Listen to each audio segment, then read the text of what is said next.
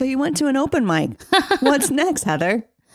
It's open mic behavior. I hate that people leave during open mics. That's why I only go to open mics where you're forced to stay the entire time. So like the, when you're slotted, those are the ones that you're mm-hmm. forced to stay a- the entire time. Yeah. It sucks when you're like been waiting there for two hours and then your name gets called and there's like four people left. Yeah. And you're like, oh yeah, this is great.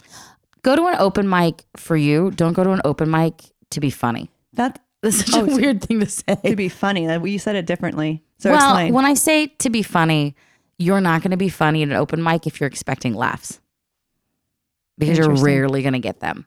it's just not an audience that's listening. Yeah, they're mean, in they're reality, they're not listening. they're all working on their stuff. But here's the thing: is you become a comedian and you get used to what you're doing, you will start to see your rhythm patterns. So if you get up on stage and you start a new joke and you're trying something new, you can feel this is going a long time without me getting to a punchline.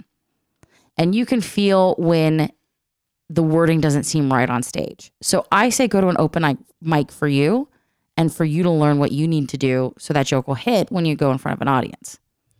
Yeah, David Rentz once said that the open mics are for you and you go in with an intention and an agenda Yeah. of what you're going to get out of it. Yeah, exactly. So in the beginning, it's really just being comfortable in front of the mic and getting Yeah. up there and saying the words and doing it. And then, you know, other moments where it'll be like, okay, I want to flush out something. So you just rant because on stage you're get to be intensified and different. And Yeah. then you can figure out what's what do you want to write about.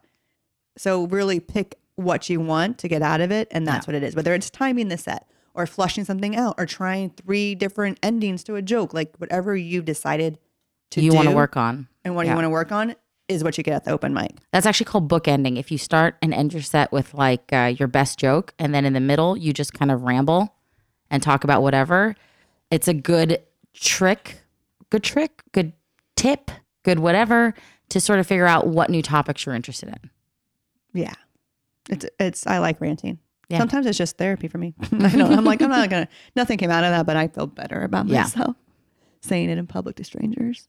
If you are at an open mic, it's hard to pay attention.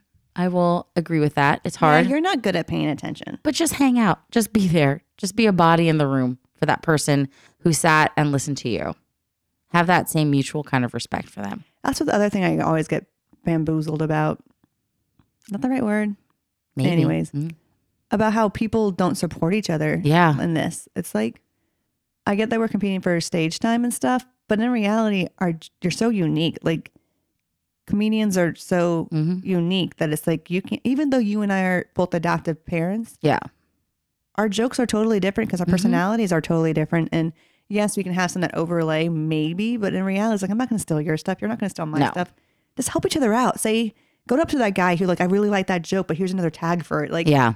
help each other. Like it's helping you strengthen your muscle, and they may have a great new tag that gets a lot of laughs. That you never And know. you'd be surprised at how much networking happens at these open mics. Yeah, who you if you stay. Yeah.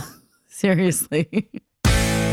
Tune in every week to the Mother Effin Podcast on Apple Podcasts, Spotify, Anchor, or wherever you get your podcasts.